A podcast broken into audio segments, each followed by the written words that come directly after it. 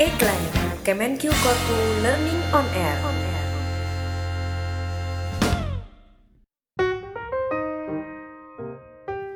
Selamat berjumpa kembali Eclair Listeners dalam siaran Eclair Kemenq Korpu Learning on Air. Selama beberapa menit ke depan, saya Arimbi Putri bakal nemenin Eclair Listeners semua belajar lebih banyak lagi seputar ilmu keuangan negara dan info-info menarik lainnya. Nah, di episode kali ini saya bakal ngajak Eclair Listeners buat berpikir lebih futuristik nih. Wow, apa tuh lebih futuristiknya? Yakni tentang investasi ya. Nah, lo Eclair Listeners sudah pada investasi belum ya? Nah, langsung aja kita bahas-bahas tipis nih terkait investasi yang aman buat Eclair Listeners listener semua, terutama buat millennials atau yang baru-baru aja mau mulai investasi. Saat ini sudah hadir bersama kita seorang yang sudah malang melintang makan asam garam di bidang finansial. Kalau yang mantengin Instagramnya BBK Kemenq tahu nih mestinya ya. Beliau ini seorang ahli di bidang infrastructure financing, stock market, dan juga bisnis proses analysis, serta menulis buku berjudul Investory. Langsung saja kita bergabung bersama Mas Andika Diskartes di sini ya. Kita sedang berada di kafe nih. Selamat datang di Ikler, Mas Kartes. Selamat datang Ibu Arimbi dan Iya. teman-teman Iklir. Gimana kabarnya Mas Kartes? Baik, Baik. Sehat. Iya. Kita langsung aja ya Mas ya. Ini sesuai tadi yang saya udah ngomong-ngomong nih Mas ke Ikler listener semua. Kita mau ngobrol-ngobrol soal investasi nih. ya. Nah mungkin kita mulai dari hal yang paling basic dulu nih ya. Siapa aja sih yang harus investasi? Apa kayak saya yang sobat Miss Queen ini ya Mas ya? Dan seberapa penting investasi itu sebenarnya? Monggo Mas Kartes. Oke, terima kasih Mbak Ya. Arimbi dan teman-teman sekalian. Jadi kalau kita ngomong investasi, kita mesti lihat juga. Pertama, pasti orang yang punya penghasilan. Hmm. Orang yang punya penghasilan. Kalau nggak ada penghasilan, mau apa yang diinvestasikan kan gitu. Iya. Karena tujuan investasi sendiri kan untuk menjaga nilai kekayaan ditambah selisih profit, Hmm. kan gitu. Nah, saya, Anda, dan teman-teman sekalian juga pasti yang punya penghasilan pasti udah mulai harus dan wajib untuk berinvestasi, Hmm. gitu sih. Kenapa harus nih Mas? Harusnya nih kenapa? Yang pertama kita bisa lihat harga barang-barang itu naik, Hmm. harga barang-barang itu naik. Nah, untuk kita, apakah gaji kita, kenaikan gaji kita itu bisa mengimbangi kenaikan harga barang-barang? Hmm, Oke. mobil, rumah dan lain sebagainya gitu kan. Nah, investasi ini kan salah satu kendaraan untuk kita agar bisa lebih aman dalam eh, meningkatkan daya beli kita gitu. Oke. Berarti penting banget nih ya Mas ya. Kalau yang sudah punya penghasilan itu harus investasi gitu Ya. ya. Nah pertanyaan selanjutnya nih, eh, kapan kita harus mulai investasi nih ya? Apa ketika saya kalau nggak ngeluarin duit tuh saya gelisah gitu Mas ya, keringet dingin, nggak nafsu makan itu berarti saya harus investasi gitu. Jadi kapan gitu seharusnya orang harus berinvestasi? Oke. Sebenarnya kalau kita ngomongin kapan secepat mungkin itu akan lebih baik. Oke. Pertama kita nggak akan ngomong katakanlah saya sekarang baru dapat penghasilan gitu kan, saya investasi terus saya langsung dapat profit banyak gitu. Ada masa-masa belajar kan gitu. Ya. Even mahasiswa pun bisa mulai meskipun dia nggak punya penghasilan tapi dengan syarat eh, dia dapat katakanlah uang saku gitu kan. Ya. Dia bisa belajar untuk berinvestasi di situ. Tapi konteksnya belajar ya. Kita nggak ngomongin langsung oke gua punya tra- target 20% setahun, 30% setahun, nggak nggak seperti itu. Kita sebagai mahasiswa harus ngomongin, ah gue bisa ngerti dulu nih cara investasi yang benar kayak gimana. Jadi sedini mungkin orang belajar investasi itu akan semakin baik. Wajibnya kapan? Wajibnya ketika dia udah punya penghasilan sendiri. Kan kita nggak mau kalau misalnya katakanlah gaji kita setiap bulan 5 juta sampai 10 juta, tahun depan nambahnya cuma 100 ribu, 200 ribu, uangnya habis, foya-foya nggak tentu arah gitu kan. Ya lebih baik kita masukin ke instrumen investasi kan gitu. Pertama bisa untuk diri kita sendiri, yang kedua bisa untuk pembangunan. Kita nggak akan ngomong ribet-ribet ya, tapi secara tidak langsung ketika kita invest uang, kita akan mendorong eh, perekonomian. Oh, secara tidak langsung Iya. akan menambah eh, perekonomian, meningkatkan Betul, perekonomian betul. negara gitu ya. Betul. Nah, kalau sebenarnya beda nggak sih investasi sama saving gitu? Oke, kalau kita ngomongin saving dan investasi jelas beda. Saving itu ketika Anda punya uang, sisa uang, sisa uang tersebut akan dimasukin ke bank, dapat bunga dan lain sebagainya gitu kan. Investasi konteksnya adalah Anda harus sudah menyiapkan dulu nih. Jadi ketika Anda punya, punya, peng- punya penghasilan, Anda udah punya perkiraan, oke sekian persen akan saya masukin buat instrumen investasi, gitu kan. kalau saving itu konteksnya akan lebih ke setelah anda penghasilan berapa belanjanya sisanya nanti untuk saving kemudian dari sisi eh, returnnya returnnya saving di bank udah kelihatan berapa bunganya. Setahun udah berapa gitu Iya. kan. Atau deposito udah kelihatan. Instrumen investasi itu berpotensi memberikan hasil yang lebih tinggi dibandingkan saving di bank. Itu udah jelas. Tetapi memang risikonya juga ikut naik. Nah, Oke. Nah, ini yang harus dipahami oleh teman-teman semua bahwa kita nggak boleh asal investasi. Kita harus belajar bagaimana investasi ini bekerja dengan baik, ngasih untung ke kita. Pelajaran ini yang mesti kita bangun. Nggak boleh asal Anda beli saham, Anda beli reksadana, Anda investasi properti. Kalau nggak ngerti ilmunya, nonsense. Oke. Nah, sekarang pertanyaannya kalau misalnya penghasilannya mepet nih, Mas. Cuman cukup saya kayaknya cukup buat saving aja deh gitu. Tapi nggak cukup buat investasi itu harus gimana? Oke, saya kasih contoh langsung aja ya. Katakanlah kita gajinya 3 juta. Penghasilannya eh penghasilannya 3 juta. Pengeluarannya per bulan 3 juta juga. Itu jelas kita nggak akan bisa berpikir saving ataupun investasi. Kita nggak nggak punya cara apakah harus utang dengan investasi? Jelas enggak. Itu menurut saya udah nggak masuk akal satu-satunya cara kalau penghasilan mepet ya kita mesti tambahin. Ya menambah pemasukan, harus bekerja lebih keras. Makanya di beberapa kesempatan saya selalu bilang bahwa sebelum kita investasi, kita harus bekerja keras terlebih dahulu untuk mendapatkan modal agar bisa digunakan untuk sebagai alat investasi. Oke. Nah, ini ya pertanyaan selanjutnya nih Mas ya. Mungkin ini pertanyaan sejuta umat yang ada di benak 7 miliar manusia di dunia ini ya Mas ya. Oke. Idealnya berapa sih porsi yang harus kita investasikan dari pendapatan kita? Oke. Sekarang kalau misalnya konteksnya berapa persen, semua advisor, semua perencana keuangan rata-rata punya uh, persentase yang berbeda-beda. Hmm, ya oke. memang selisihnya tipis-tipis, Subjektif ya, subjektif gitu kan. Nah, kalau saya berpandangan bahwa sebelum kita ngomongin persentase, kita harus tahu berapa penghasilannya terlebih dahulu. Akan berbeda orang yang punya penghasilan katakanlah sebulan 20 juta, 40 juta dengan orang yang hanya penghasilan 5 juta. Itu akan berbeda. Kebutuhan primer setiap orang memang berbeda-beda, tetapi kalau untuk makan dan lain sebagainya kan sudah ada tuh. Ya kan? 5 juta penghasilan, kebutuhan primer 3 juta, sisa 2 juta gitu kan. Itu 2 juta ini ya katakanlah bisa 50 persen atau 30 sampai 50 persen bisa digunakan untuk investasi yang kecil-kecilan kan gitu. Lain ceritanya sama orang yang gajinya 40 juta. Ada teman saya 40 juta. Nah dia pe- pengeluaran per bulan juga hampir sama dengan yang gajinya 5 juta. Iya, iya, iya. iya, gitu. iya. Nah ini kan berarti persentasenya bisa berubah banget. Iya, betul. Betul kan?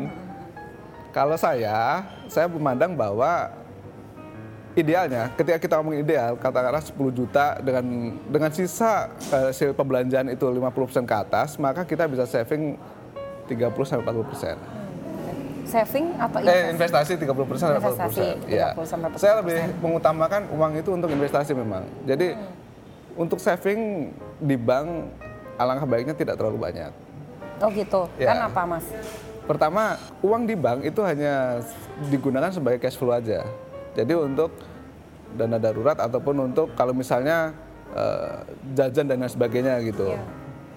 Sementara investasi kan kita ngomong bisa untuk eh, masa depan gitu kan, bisa potensi profitnya lebih ada gitu kan.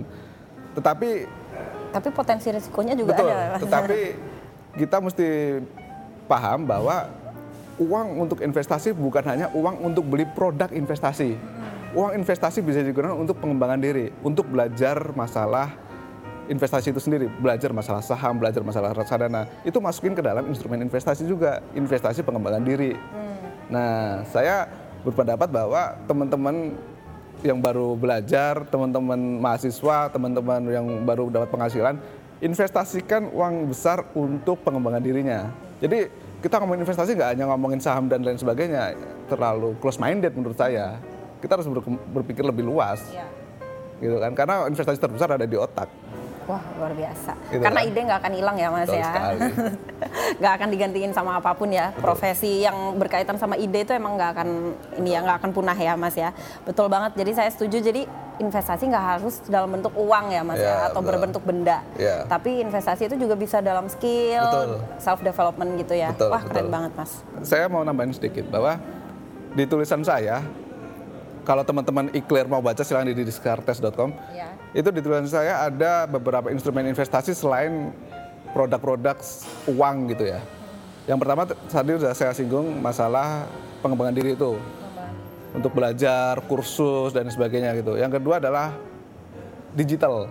Saya termasuk berpendapat bahwa aset-aset sekarang tidak hanya aset yang terlihat secara fisik. Ya. Aset digital itu sudah sudah sudah masuk ke area investasi menurut saya.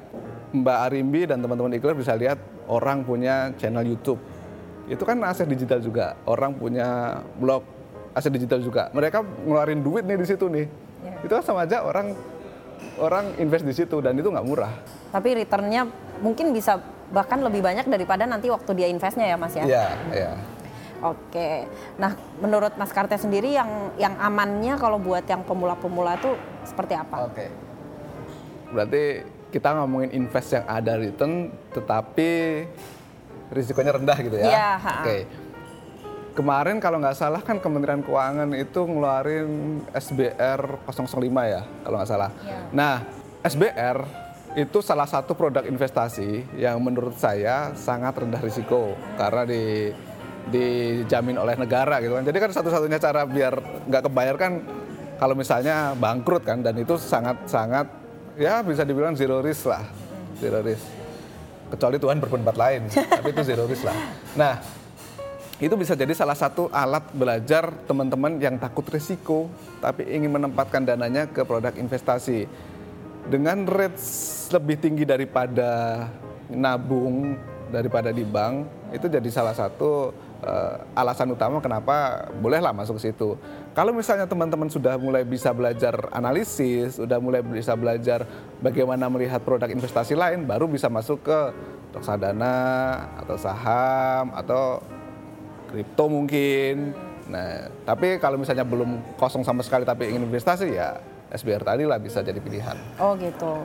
Keuntungannya sebenarnya apa mas? Selain karena dia hampir ya almost zero risk tadi ya katanya Iya. mas ya. Itu eh, keuntungan lainnya apa sih kalau kita berinvestasi eh, lewat SBR dan semacamnya itu mas? Keuntungan kalau saya ngomongin untung berarti nggak akan jauh-jauh dari bag- bagaimana profit yang dia hasilkan kan. Saya cukup tertarik ketika SBR ini ngeluarin rate 8,15% dari BI7 repo rate ya. Plus kal itu minimal terendah. Jadi kalau misalnya rate-nya naik, dia juga naik gitu kan. Menurut saya itu produk yang menyenangkan untuk anak-anak baru, untuk anak teman-teman pemula. Itu keuntungan dari sisi uang gitu kan. Ya selain itu kita berjiwa nasionalis lah gitu kan. Jadi bisa untuk bantu-bantu pemerintah sendiri. gitu. Ya, tadi kata, kayak kata Mas Kartes di depan tadi ya, Ya. sebenarnya secara tidak langsung kita ikut membangun pemerintahan juga ya, Mas ya. Oke. Tapi sebenarnya eh, kalau dari Mas Kartes, sarannya apa sih kalau yang baru baru banget pertama kali mau invest gitu? Oke, saran saya kalau misalnya untuk yang baru banget mau invest, yang pertama tadi udah kita bilang, pertama belajar dulu cari cari panduan-panduan, cari mentor itu penting, cari mentor. Belajar sendiri nggak bisa Mas? Belajar sendiri bisa risikonya lebih tinggi. Saya termasuk Oke. yang dulu belajar sendiri untuk masalah investasi. Jadi uang yang saya keluarkan itu sebagian besar untuk kerugian. Jadi saya belajar dari pengalaman.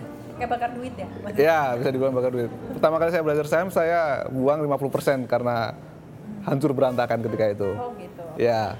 Ya, ketika Anda memilih mentor, itu bukan berarti Anda akan kehilangan risiko. Tentu tidak, risiko selalu ada. Iya. Gitu kan. Tapi paling enggak ketika Anda punya mentor, maka Anda akan di, punya dibimbing gitu loh. Cari mentor yang benar-benar dia ahli di bidangnya. Kalau misalnya teman-teman lihat di internet deh, silakan datang ke acara kami dijamin profit 50% sebulan, 100% sebulan. Bos, tidak ada istilah jaminan dalam bisnis investasi. Tidak ada. Orang selihai apa pun tidak ada yang bisa menjamin sekian banyak gitu kan. Kepastiannya sekian banyak. Bahkan negara pun hanya hanya memberi profit li- 8,15% plus sekian BI repo seven rate gitu kan. Terus yang kedua adalah ini juga penting, siapkan dana untuk rugi. Jadi ketika Anda rugi karena investasi dan uangnya itu adalah da- uang dari dana yang memang sudah disiapkan khusus untuk kerugian itu, Anda nggak akan kaget, nggak akan shock, nggak akan sakit gitu kan. Lah orang mau invest kan mau cari tambahan duit biar sehat biar lain sebagainya. Ini malah sakit gara-gara invest ya mending jangan kalau nggak kayak gitu kalau kayak gitu gitu kan. Nah terus yang ketiga untuk pemula tadi yang seperti kita sampaikan juga cari yang risiko rendah dulu gitu kan. SBR tadi bisa risiko rendah. Kalau sudah naik level satu tingkat masuk ke reksadana. Kalau misalnya sudah naik satu tingkat lagi masuk ke saham gitu kan. Reksadana ini sebenarnya gabungan dari berbagai instrumen. Kalau teman-teman iklir belum tahu reksadana itu kan dikelola sama si manajer investasi isinya nanti saham obligasi dan lain sebagainya. Nah pengelolaannya ini sudah profesional. Jadi resikonya ada di atas SBR tapi di bawah saham. Di tengah-tengah. Udah ngerti nih reksadana naik lagi tingkat ke saham gitu. Berarti sebenarnya intinya kalau mau investasi ya jangan takut resiko ya Mas. jadi kalau risiko itu kan melekat pada setiap makhluk yang bernafas. Ya kan? Kalau kita jalan pun kita punya resiko kesandung dan lain sebagainya gitu kan. Tapi seberapa besar resikonya? Anda berjalan di kantor akan beda dengan anda berjalan di gunung resikonya lebih tinggi yang di gunung kan gitu nah analoginya gitu anda masukin uang ke SBR, masukin uang ke saham, masukin uang buat saving di bank, sama-sama punya risiko, gitu kan. Risiko di SBR apa? Itu kan tidak dijual di pasar sekunder. Jadi risiko yang ada adalah risiko likuiditas. Tapi aman, ada fasilitas refund kalau nggak salah. Kalau nggak salah dengar saya ada fasilitas refund gitu. Tapi memang masih ada melekat risiko likuiditas. Reksadana ada risiko eh, portofolio turun. Mungkin gara-gara pasar sedang ambruk atau gara-gara manajer investasi yang nggak becus. Itu tetap ada risikonya. Nah, di sini ini adalah titik bagaimana Anda belajar risikonya. Ya, wah nggak terasa ternyata ya uh, Eclair listeners kita ngobrol-ngobrol keasikan kayaknya udah saatnya pamit nih ya sama Eclair listeners semua. Tapi jangan sedih, jangan gundah gulana karena kita masih punya kesempatan ngobrol bareng Mas Kartes lagi dan jangan lupa untuk dengerin episode Eclair lainnya. Oh ya, sebelumnya saya dengar katanya Mas Kartes ini sebenarnya jago bahasa Spanyol ya. Ya, komestas. Boleh lah Mas, sedikit-sedikit buat penutup uh, buat Eclair listeners nih coba pakai bahasa Spanyol ya. Mas. Saya cuma tahu satu baris kalau untuk penutup ya. Hasta mañana. Oke, terima kasih Mas Kartes. Sampai jumpa lagi. Dan Sampai buat jumpa. Eclair listeners, tetap semangat belajar tanpa batas.